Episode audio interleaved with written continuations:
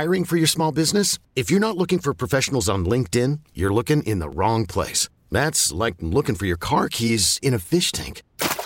LinkedIn helps you hire professionals you can't find anywhere else, even those who aren't actively searching for a new job but might be open to the perfect role. In a given month, over 70% of LinkedIn users don't even visit other leading job sites. So start looking in the right place. With LinkedIn, you can hire professionals like a professional. Post your free job on linkedin.com slash recommend today. This episode is brought to you by Progressive Insurance. Whether you love true crime or comedy, celebrity interviews or news, you call the shots on what's in your podcast queue. And guess what?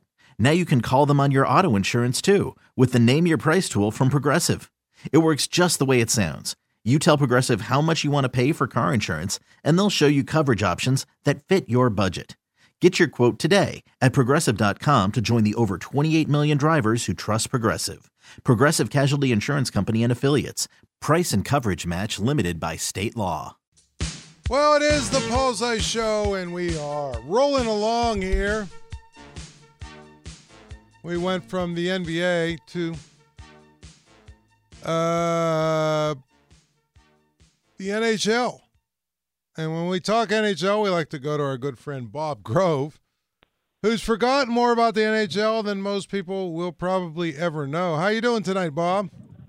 I'm great, Paul. Hope you're well. I am very well. Um, now you've gotten a chance now to digest the Kyle Dubas news and the fact that he is coming as the president of hockey operations, which likes, likely means he is um, pretty much in charge uh, well, first of all, what are your thoughts of the the Penguins hiring him? And you know, do you do you think that we will see some uh, very tangible changes uh, over the next three months before the season begins? Yeah, well, I mean, he's if you think about the Penguins search, it went on for uh, quite a number, quite a while actually. And as you as you know, Paul, they interviewed a lot of folks, and uh, I think if you look at the you know the cast of characters who are out there looking for GM spots here in the off season, Kyle Dubas would be at the top of pretty much everybody's list. You know, he's been an NHL general manager for five years.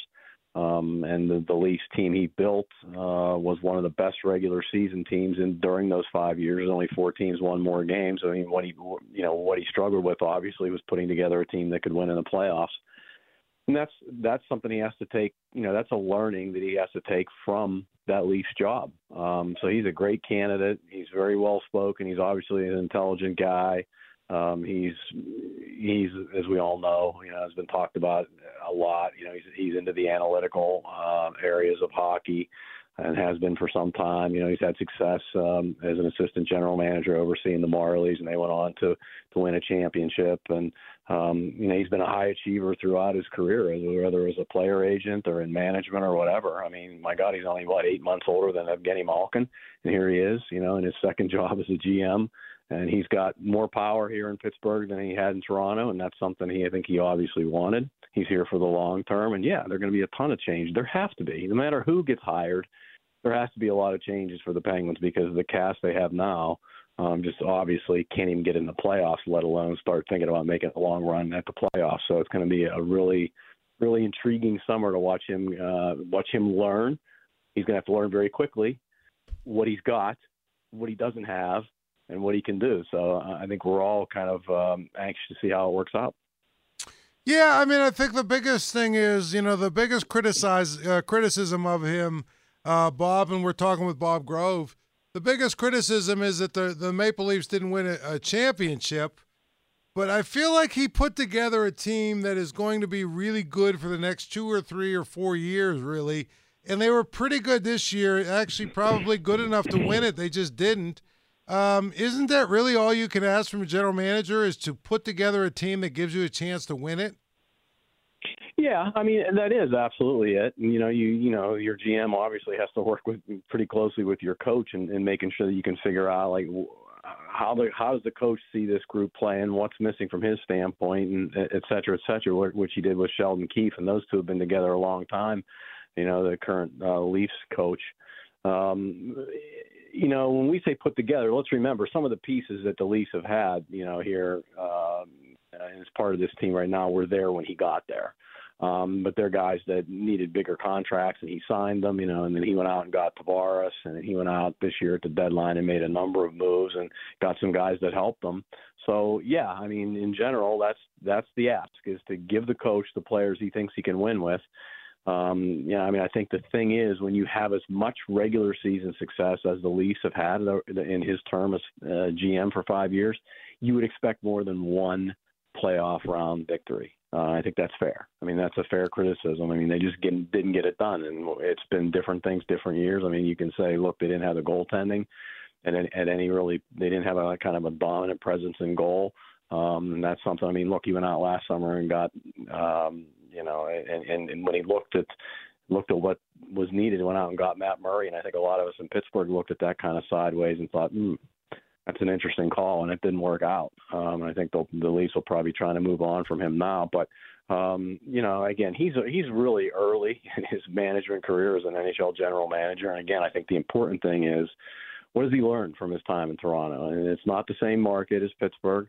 Um, he doesn't have exactly as we just said. I mean, he's got he's got more power here than he had there. So, um, and he's got some things here in Pittsburgh today that he didn't have um, in Toronto. You know, and you look at the legacy of the, the Cup winners that are that are sitting on his roster right now.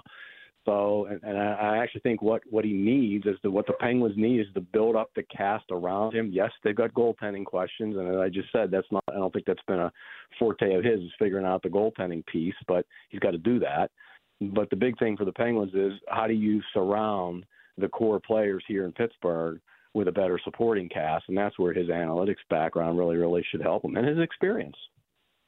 Well, I will say this, um, Bob. I'm going to, you know, give you Kyle Dubas's job for a few minutes here. What do you think is the first item of business he should attack? It's the goaltending question. You know, does he like Tristan Jarry? Does he believe Tristan Jarry is the guy that can take this team where it needs to go? Um, and if the answer is yes, then okay, now you've got to worry, not worry, but now you've got to negotiate a contract. And there have been some reports that Jarry's looking for a longer term contract. I don't know if that's in the cards for him in Pittsburgh right now. I know we don't really know. We we know how Sullivan feels about Jarry, but we also know that Jarry hasn't been able to be to stay healthy.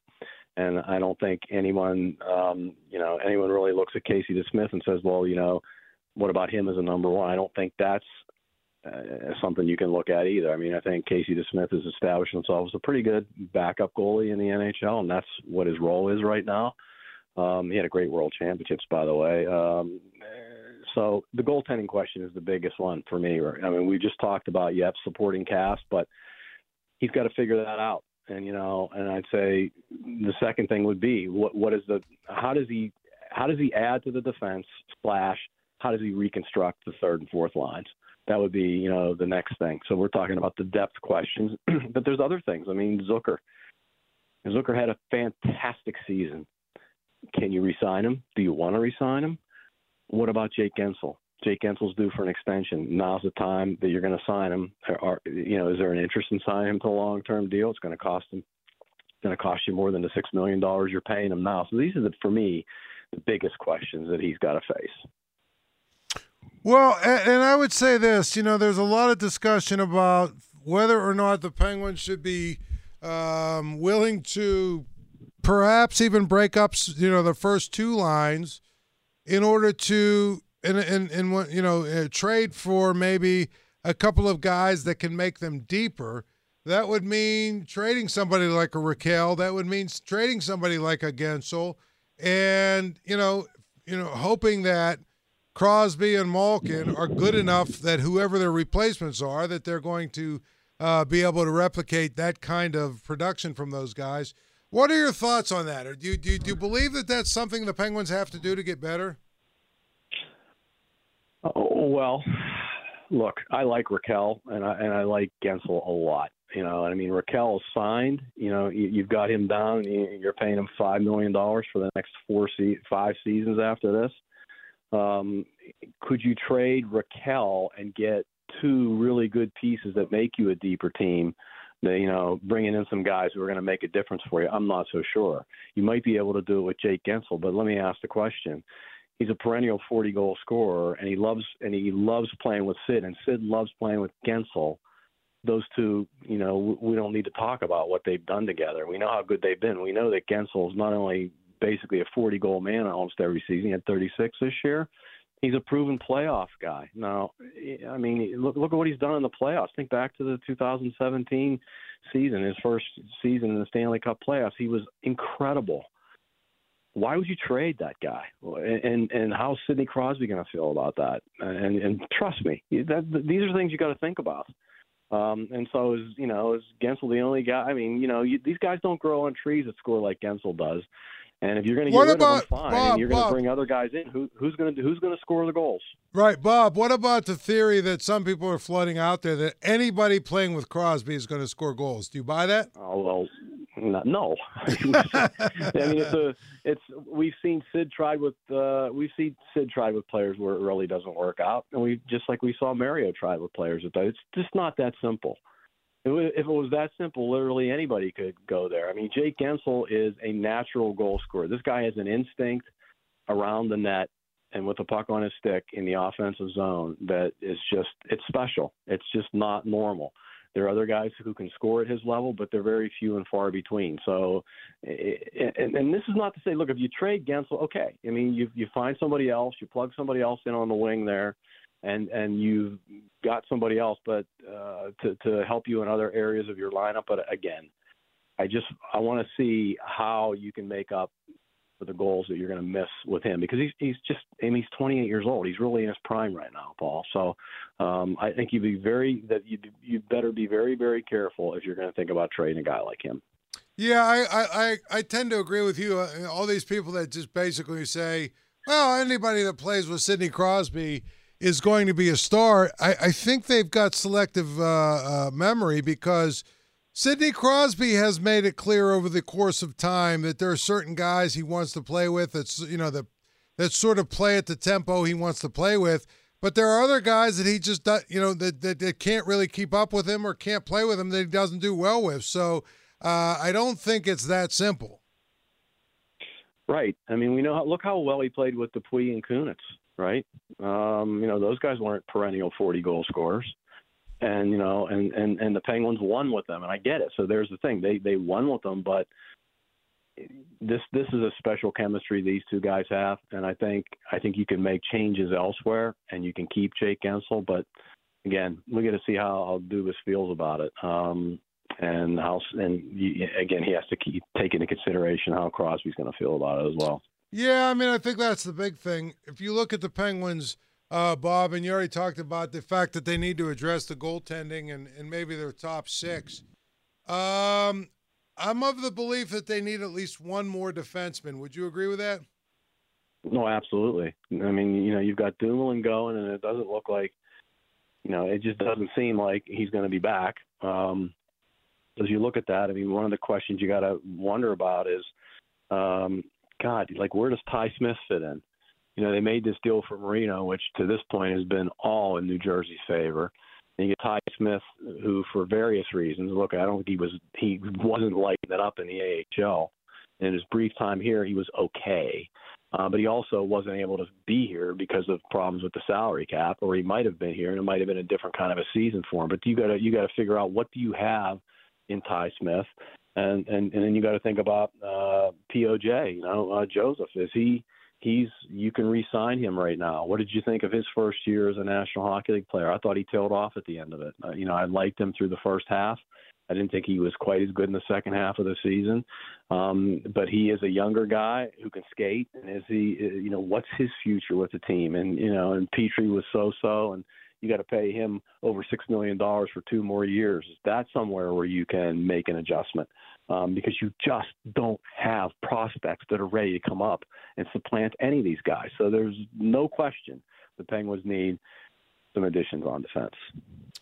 No question about it, Bob. I appreciate it. I know you're very, very busy. I appreciate you jumping on and you know talking some Penguins with us, and of course we'll do it again soon. All right, Paul. Thank you. All right, brother. That is Bob Grove. I'm Paul Zeise. It's 93.7 The Fan. I'm Sandra, and I'm just the professional your small business was looking for. But you didn't hire me because you didn't use LinkedIn Jobs. LinkedIn has professionals you can't find anywhere else, including those who aren't actively looking for a new job, but might be open to the perfect role, like me. In a given month, over 70% of LinkedIn users don't visit other leading job sites. So if you're not looking on LinkedIn, you'll miss out on great candidates like Sandra. Start hiring professionals like a professional. Post your free job on LinkedIn.com slash recommend today. This episode is brought to you by Progressive Insurance. Whether you love true crime or comedy, celebrity interviews or news, you call the shots on what's in your podcast queue. And guess what? Now you can call them on your auto insurance too with the Name Your Price tool from Progressive. It works just the way it sounds. You tell Progressive how much you want to pay for car insurance, and they'll show you coverage options that fit your budget. Get your quote today at progressive.com to join the over 28 million drivers who trust Progressive. Progressive Casualty Insurance Company and Affiliates. Price and coverage match limited by state law. Okay, picture this. It's Friday afternoon when a thought hits you. I can spend another weekend doing the same old whatever, or I can hop into my all new Hyundai Santa Fe and hit the road. With available HTRAC, all wheel drive, and three row seating, my whole family can head deep into the wild. Conquer the weekend in the all new Hyundai Santa Fe. Visit HyundaiUSA.com or call 562 for more details. Hyundai, there's joy in every journey. I was actually just talking to Joel about this. Joel, the Big Ten has decided they're going to do, uh, they're going to protect rivalries, so to speak, from the standpoint of, you know, they're going to go, they're going to get rid of their divisions, but they're going to make sure that certain teams play each other every single year. Were you surprised? And as a Penn State guy, were you, you know, irritated a little bit that there wasn't one game that was protected on the Penn, you know, in terms of, you know, this is a rivalry on the Penn State schedule. I was surprised, and, and especially when you consider that every Big Ten team other than Penn State had at least one game protected. Every other Big Ten team is part of a protected rivalry or or whatever a game that's going to be played annually, but Penn State was not on there. It's it's a little frustrating because Penn State is, of course, pretty big, uh, you know, in the Big Ten and one of the more successful football teams. Had a good basketball season. Um, you would you would think, and, and with Penn State's tradition of football for a number of years, you would think that Penn State most certainly would have a protected game every single year. Yeah, I mean, uh, but to me, here's the thing: if you're the con- if you're the conference, why wouldn't you want every team to have at least one? Every team to have at least one rivalry that Exactly. every single year they play them home and home.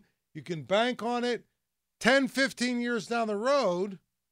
Even, I mean, obviously, I think Penn State, Michigan State is what it is, is the land grant trophy. To me, it, it, it tells me that Ohio State basically said to the Big Ten, we don't want to have to play Michigan and Penn State every single year. But Penn State, Ohio State should be played every year. Forget about Penn State, Michigan, or even Michigan State. Penn State, Ohio State should be played every single year. Would you agree with that? It absolutely should. And I mean, Ohio State basically beats Penn State every single time. So you would think that Ohio State might want Penn State on their schedule every year, Right. With uh, with their success rate against the Nittany Lions, but yeah, I, I don't know what to make of it. It's it's kind of brutal, and and you would hope that Penn State gets at least one of Ohio State or Michigan, if not both, every single year, getting at least one of them because you kind of need to, if you're going to make the college football playoff, you need some good wins.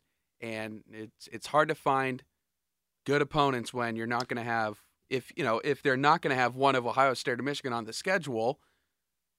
Who knows how strong their conference is when it comes to But here's my thing. Here's my thing. It's not going to happen. But realistically, Penn State could have a Big Ten schedule that doesn't include Michigan, Michigan State, or Ohio State. That would make absolutely no sense. I know that they've had this like weird kind of thing with Iowa, but you as a Penn State fan, do you get really all that excited about Iowa? If I told you Penn State, Michigan State, Penn State, Michigan, Penn State, Ohio State, or Penn State, Iowa, you probably would tell me that Iowa's fourth in that group, right? Yeah, absolutely. It's it's Not as entertaining as the other ones when Penn State is competitive with Michigan, Michigan State, Ohio State. And here's the other thing why does Iowa have three games? Minnesota, Wisconsin. I mean, have you ever thought of like Iowa, Wisconsin as like some big rivalry game? Other than the fact that they have been the two best teams sort of in the in the uh, Big Ten West. Other than that, do you really see Iowa, Wisconsin as some sort of rivalry game that needs to be protected? If it's some sort of, you know, first to 20 wins, but you would think that, and I, unless they've got, I mean, I get Iowa unless they've got deep yeah. roots with like a rivalry or something, we know like Minnesota and Wisconsin's a really big one. Uh, you know, if Iowa's got rivalry, big time rivalries with those other three schools, then I can I can understand that. But at the same time, Iowa getting three protected games, Penn State getting none, can be a little bit frustrating. Yes. Did you know that the uh, Wisconsin Iowa game was actually called the Bronze Bull game? Did you know that? Bowl, I knew there was some sort of rivalry, Yes. didn't know the name to it. B U L L, not B O W L. Bronze Bull Trophy is what that game is, and that's why they've. Now listen, Nebraska, Iowa, I get. Nebraska, Iowa, because they're neighboring states. You know what I mean? And they're very similar states. Absolutely. And quite frankly, if Iowa happens to have a few guys that are Division One players coming out of high school, Nebraska is always going to come into uh, Iowa to get them. But for the most part, but Wisconsin, Iowa, I, am sorry, I just and, and the other one I don't get is Iowa, Wisconsin, Iowa, Minnesota. Did you know that that was a big rivalry? I think I kind of knew, but you would think that Penn State playing one of Ohio State, Michigan, or Michigan State would be a more intriguing matchup to I will give you wait. permanently. I will give you three hundred dollars if you can right now name the trophy that the winner of the Minnesota Iowa game gets. I thought it was named after. Oh, is that's not the Paul Bunyan game, is it? Uh, no, that that's Minnesota and Wisconsin. Wisconsin. Okay. Yeah, I'm not sure then. The only uh, I could have offered you three hundred thousand. The Floyd of Rosedale Trophy.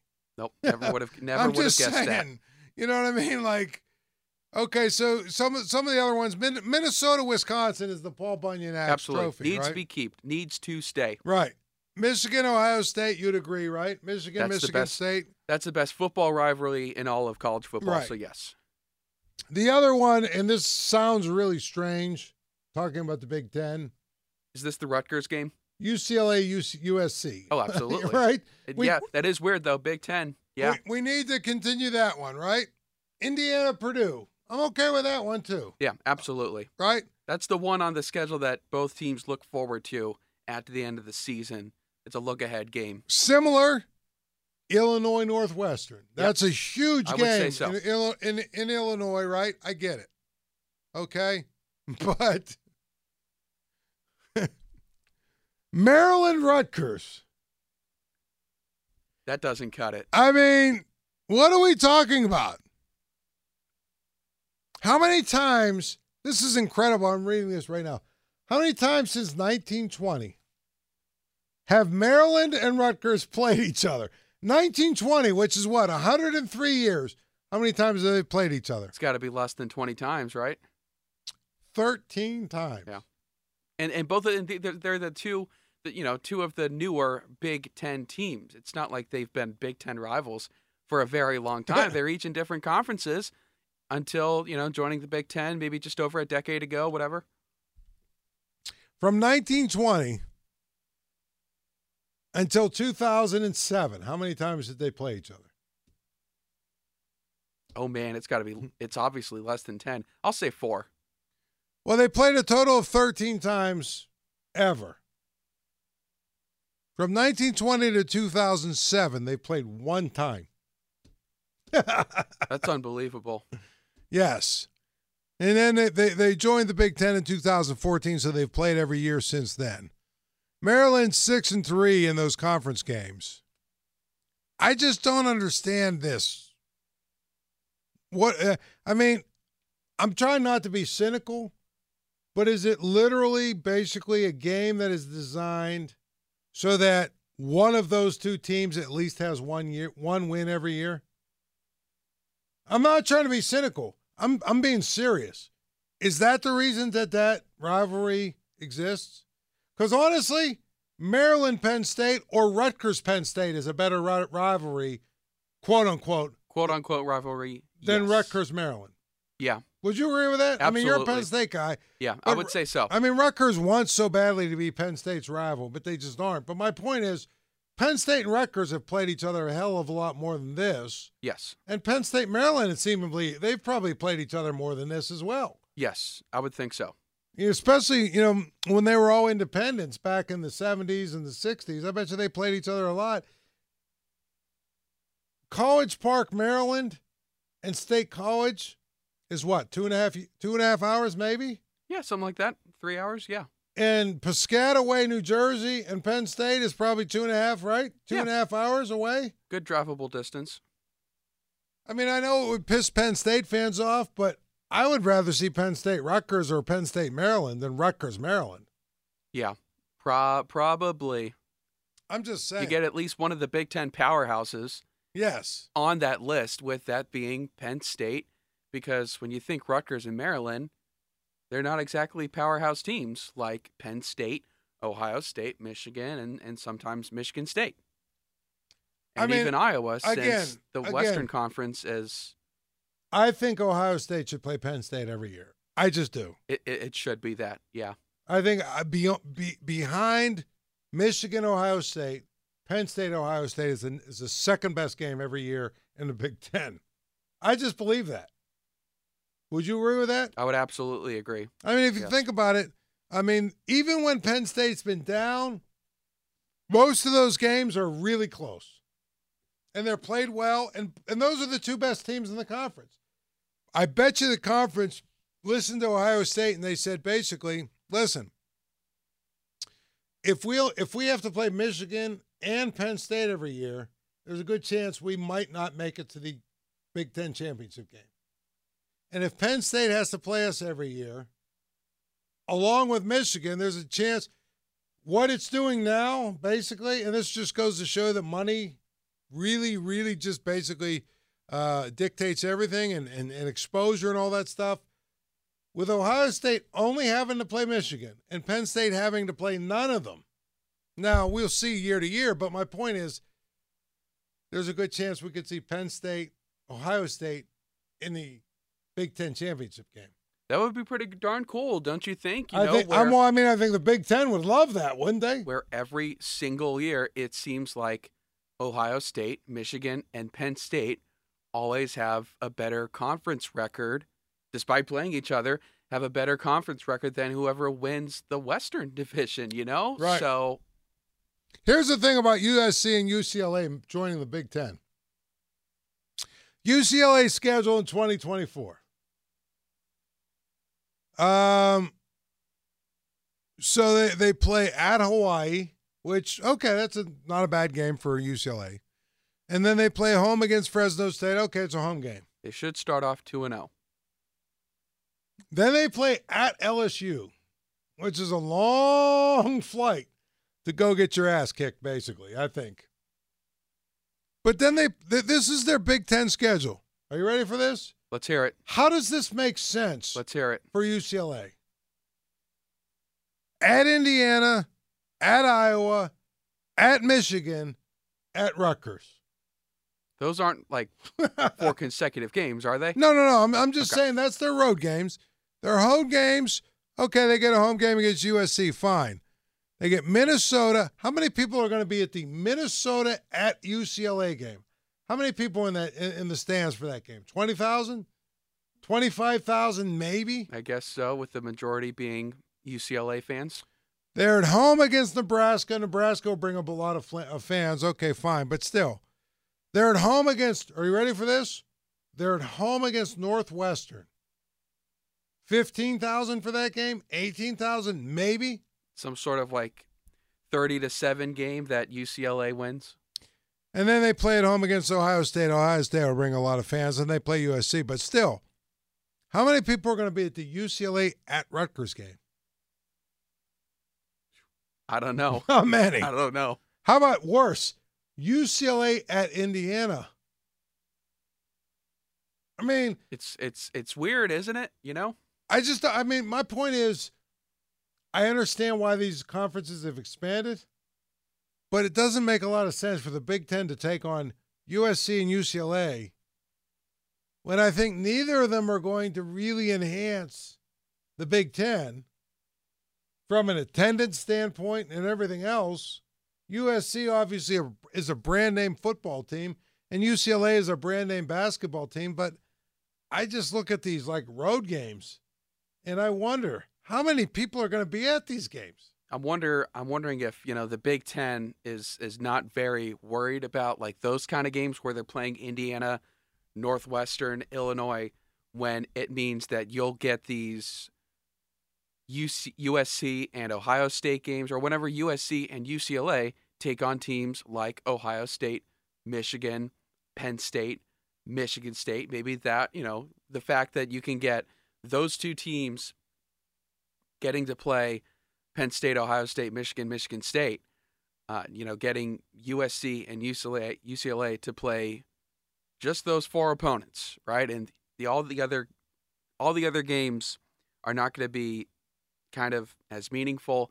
It- You get you put together USC and Ohio State. That sounds pretty darn good, doesn't it? From both a football and a basketball perspective. And just think about Yeah. the TV ratings Right. for you would think that they'll get enough, you know, maybe ratings or money, all that kind of stuff um, from just those those four opponents alone with USC and UCLA getting Penn State, Ohio State, Michigan, Michigan State. Well, I mean, again, I think it's going to be interesting. Uh, in in 2024, do you know who Penn State plays? I haven't fully taken a look at their I'm just yet. saying, like their their uh, their their their their Big Ten schedule. Hang on, real quick. Let me just look at it real quick here. Um, here we go. I just want to see their Big Ten schedule. So they're at West Virginia. They play Bowling Green. They play Kent. They're at Indiana. They play Michigan State, Nebraska, Northwestern. You know, they play Michigan State and they play Ohio State. So even though they're not quote unquote rivalry games, they get two of their biggest games. They don't get Michigan that year, but they they do get USC at Beaver Stadium. That should be interesting. I think I think it's good for Penn State to at least have two of Ohio State, Michigan, Michigan Right. State. If we can land at least two of those games every year, that's excellent. Now you add in USC, UCLA. Yeah, it, I like it. Yes, and they play USC at Beaver Stadium. That's interesting. Is that a? Does it list that as a night game? Not yet. I mean, it's Okay. Yeah, you know well, what I mean, but that, I'm sure that'll be a night game, right? You would think so. I'm sure that'll be a night game. Anyway, we we're way over. We got to get to a break. It's 93.7 The Fan. T-Mobile has invested billions to light up America's largest 5G network from big cities to small towns, including right here in yours. And great coverage is just the beginning. Right now, families and small businesses can save up to 20% versus AT&T and Verizon when they switch. Visit your local T-Mobile store today.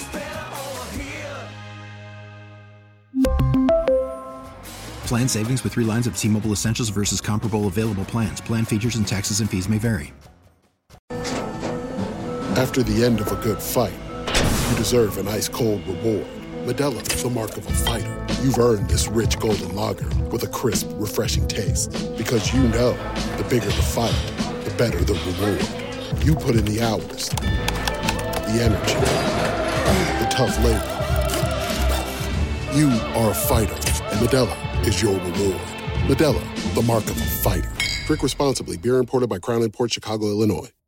Hey, Rob Bradford here. I have set out on a mission with my good friends at FanDuel to prove what I have known for some time baseball isn't boring. Now I have a daily podcast to prove it with some of the most notable people in the baseball world screaming baseball isn't boring from the mountaintops or at least agreeing to come on our show. Players, managers, GMs, and yes, even the commissioner of baseball, Rob Manfred. It has been a constant wave of baseball's most powerful voices. So join the revolution. Subscribe and soak in Baseball Isn't Boring. Listen on your Audacy app or wherever you get your podcast. You'll be glad you did. That that is an interesting conversation we just had uh, about the uh, Big Ten and the fact that uh, they're trying to do their the, rivalry thing. I don't know. I don't know if that's the, the, the best way to go about things, but I understand why they want to do it. I just don't understand why Iowa gets three rivalries and Penn State gets none. At any rate, let's talk to our good friend from the Post Gazette, Chris Carter. And of course, uh, Chris, I don't know. I mean, I'm sure you didn't hear the conversation. We were talking about these mega conferences in college football now that are trying to come up with ways to make sure that the you know the teams they want to play each other play each other every single day. Did you find it strange that the Big Ten couldn't figure out one single uh, uh, a rivalry for Penn State? That that is weird. Like I, I get it that there's, uh, uh, you know, that there, there's there's concerns there, and there's there's there's stuff that gets in the way.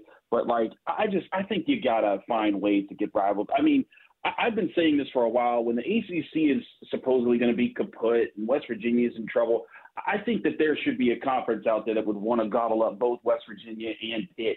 And I've, I've, I've also said this for a little bit now. I think that when all is said and done, and the Big Ten is the is the version of it that it's going to be in the future, when everyone's trying to just make sure that their conference is the conference. Uh, and it's really everyone versus the SEC. I, I think it would behoove the Big Ten to look at schools like Pitt and West Virginia. Now, West Virginia has academic standards that would, you know, probably be called into question from what I understand, uh, as far as like their their GPAs and stuff. But as far as you know, competitiveness, I, I think that you'd you'd find that in there, yeah, they pro- they would be. You know, one of the lower teams there, uh, you know, in football, but in basketball, they've been competitive. Uh, and I think that uh, you bring Pitt and West Virginia in, they play each other, and then you get Penn State a rival uh, in that equation. So I know that there's all, there's a lot of things that would get in the way of this, but I'm talking like if if college sports are really going to get crazy with realignment, people need to start finding those rivalries and start building. And like you said, Iowa, eh, I guess for its region, it's it's it's pretty big, and I'm sure there's a lot of money that gets made there. But Penn State, there's a lot of money there, and I know Penn State fans love to you know talk talk smack about Pitt and talk smack about other schools. But the end of the day, it, you you need to start lining up paydays and rivalries. I, I think drive that more than beating up on Rutgers. No question about it. As I said to Joel, it's absurd that Iowa gets Iowa gets three rivalry games and Penn State has zero. That makes no sense to me at all. I agree. Uh, Chris, obviously you cover Pitt. Um, they've had quite the boom over the last two weekends where they've had, I, I want to say the total is about eight or nine commitments. Um, I, think, I think it's nine now the last two weeks. Yep. Yeah, nine over the last two weeks. Would you say is it safe to say at this point that Pat Narduzzi has that program, you know, really kind of rolling right now?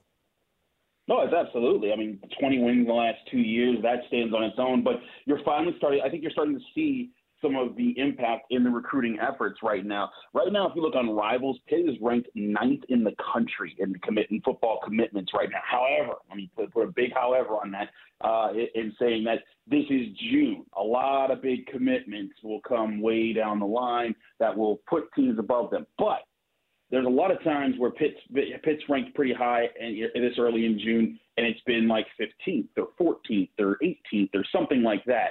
And then when all the big teams make their moves, they're down in like the mid to high 20s.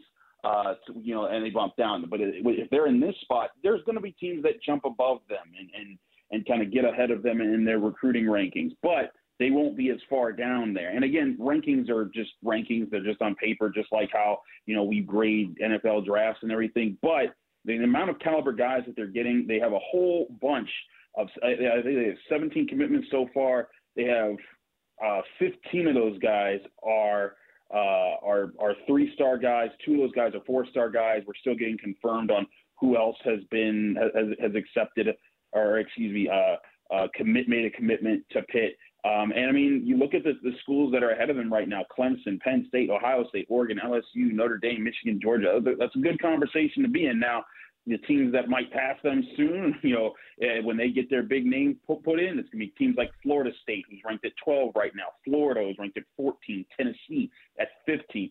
Uh, Alabama at 19. South Carolina at 18. So, like, those type of teams, they're going to get probably get like a five star player or two, you know, pending on the school, and that's going to change things. But again, Pittsburgh still being in the conversation, and if they can keep rolling and do well here, I think that they're going to. If they if they can keep playing well this year, get another nine win season, you know, an impressive bowl showing, I think they can continue to ride this wave that they've created uh, since the ACC championship. No question about it. Uh, Chris, you look at the, you know, switching gears, you look at the Steelers, obviously. Um, they, you know, they have, do they have one more week of OTAs or no? Well, so OTAs are, are done, but it's mini camp this week. So this mini is like camp, the last yeah. week of practice. Right, mini camp, whatever we call. It. I mean, they call it different things, but mini camp this yeah. week. Um, you know, when you look at the Steelers, to me, the most important question is who are going to be the five guys that constitute their starting offensive line when the season mm. begins. You've obviously seen uh, their practices, you've watched the reps. Obviously, it's a little bit early, but do you have a good idea of who is going to be that five and if you think that group is going to be good enough?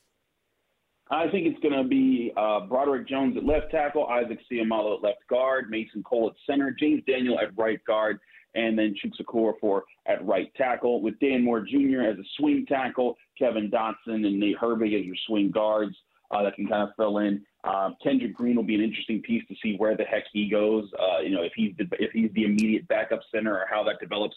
Uh, the one thing I say that, that could split there is that if Dan Moore Jr. holds on to his spot. The thing is, Paul, is that you know, we've been impressed by Broderick Jones's athleticism. There's been a lot of talk about how smooth he looks and how, you know, how he's he's going to be a, a bigger polished player and he has all the athleticism you want at left tackle. But at the same time, we still haven't seen a look of him with pads on against, you know, the Steelers in practice. And that's what you want to see is how he performs when that happens. And that's something you will never be able to know until training camp begins at St. Vincent College out in Latrobe. So I, I think that right now that's that's the starting five that I have because I just think Broderick Jones is going to be good enough to win that spot. Um, wouldn't be surprised if Dan Moore Jr. But I, I do think this is an offensive line that will be good for the Steelers. I don't think they're going to be like a top ten unit or anything like that. I do think that they're going to be in the upper half of the league as far as as far as how they block and uh, how they how they open up spaces for Najee Harris. I think they'll provide uh, solid pass protection for Kenny Pickett. I also think the Steelers are in a position with their tight ends and uh, the running backs that they have, um, including an H-back in Connor Heyward, if you kind of include him in that equation. I think they have enough guys that are good enough at blocking at other skill positions that they, if they wanted to protect Broderick Jones because he's struggling, you know, versus a Joey Bosa or a big name player out there, they have guys who are good at that, smart enough to do that, and can be reliable. So I think they're in a pretty good position and maybe even in a better position that they have been in since maybe if we go back to like 2018. Yeah, I mean, I think the biggest thing about it is, um, to me, Chris, if the offensive line is good, I think every everything else is going to fall into place on the offense. It, be, it would mean that they're not going to rely too heavily on Kenny Pickett's uh, ability to, you know, to throw the ball. But I think also if they can run the ball with authority because their offensive line is good, then they can basically pick and choose when Kenny gets to throw the ball. And if that's the case, boy, I, I feel like this offense has a chance to really take the next step. I agree with you, Paul. I think that they're in a position offensively to set the tone and keep people off balance, uh, and that's something they haven't been able to do since they had, you know, the the killer bees all lined up. Even in 2018, when Le'Veon Bell wasn't there, James Conner was was good, but teams were able to we're, we're, we're gonna we're gonna say hey we're just gonna we're gonna sit back and we're just gonna make make sure that Antonio Brown doesn't kill us all the time and we're gonna make we're gonna try to you know make things harder for the passing game. But when the Steelers have, have a legit running game that you have to fear, it opens up so much more of the offense. And Ben Roethlisberger even experienced that in the 2010s, you know, in 2012 and 2013 when they didn't really have a a consistent run game, it was tough to get things going consistently. And then it was 2014 when Le'Veon Bell hit his second year and hit his stride with that Steelers offensive line that got that formed into uh, a really great group that they were for several years. Uh, that was when the, the whole offense started to open up. And you're right. You don't want Kenny Pickett, Kenny Pickett throwing 400, 500 passes all the t- uh, all, all season long, and you don't want to keep put him in a a, a tough position there. Uh, but I also think that one thing this offensive line will do, if they're protecting him better, he'll get to be able to sit in the pocket a little bit more. He'll get to be able to to, to be comfortable comfortable in reading the field and not think I have to have my feet moving quickly because we're we're not a team that's designed to give us give us a lot of time in the pocket. So um, I think there's a lot of things that could really go well for them. One, the run game has to be there for them. They got to be able to open up space for Najee Harris, and he has to hit the holes. Um, I think two, they have to if the, once that gets set up, they have to use play action. They have to get the ball down the middle part of the field to Pat Freiermuth, Darnell Washington, Zach Gentry. They have to get the and they have to let their their receivers get in space. Uh, because when teams, you know, when teams are playing, playing, and you look at George Pickens' lack of yards after catch, if you can get him out in space with, with and let him do, you know, get get the ball in his hands with one guy to beat, I think that he could become a real and even bigger problem for for defenses. And if they're spending so much time worrying about a good run game, you're going to get more one-on-ones and you're going to get more chances for Diontae Johnson to score a touchdown. I think again, it all starts up front, and if they do it the right way, the Steelers' offense. Again, I'm not saying top 10, maybe not even top 13, but if they rank around that middle part, like 15, you know, anywhere around from from 17 to 14, and that defense, to the top five units, the way I think they can be, that's a very competitive football team uh, going into 2023. This episode is brought to you by Progressive Insurance. Whether you love true crime or comedy, celebrity interviews or news, you call the shots on what's in your podcast queue. And guess what? Now you can call them on your auto insurance too with the Name Your Price tool from Progressive. It works just the way it sounds. You tell Progressive how much you want to pay for car insurance, and they'll show you coverage options that fit your budget. Get your quote today at progressive.com to join the over 28 million drivers who trust Progressive. Progressive Casualty Insurance Company and Affiliates. Price and coverage match limited by state law. Okay, picture this. It's Friday afternoon when a thought hits you. I can spend another weekend doing the same old whatever, or I can hop into my all new Hyundai Santa Fe and hit the road. With available HTRAC, all wheel drive, and three row seating, my whole family can head deep into the wild. Conquer the weekend in the all new Hyundai Santa Fe. Visit HyundaiUSA.com or call 562 for more details. Hyundai, there's joy in every journey. T-Mobile has invested billions to light up America's largest 5G network from big cities to small towns, including right here in yours. And great coverage is just the beginning. Right now, families and small businesses can save up to 20% versus AT&T and Verizon when they switch. Visit your local T-Mobile store today.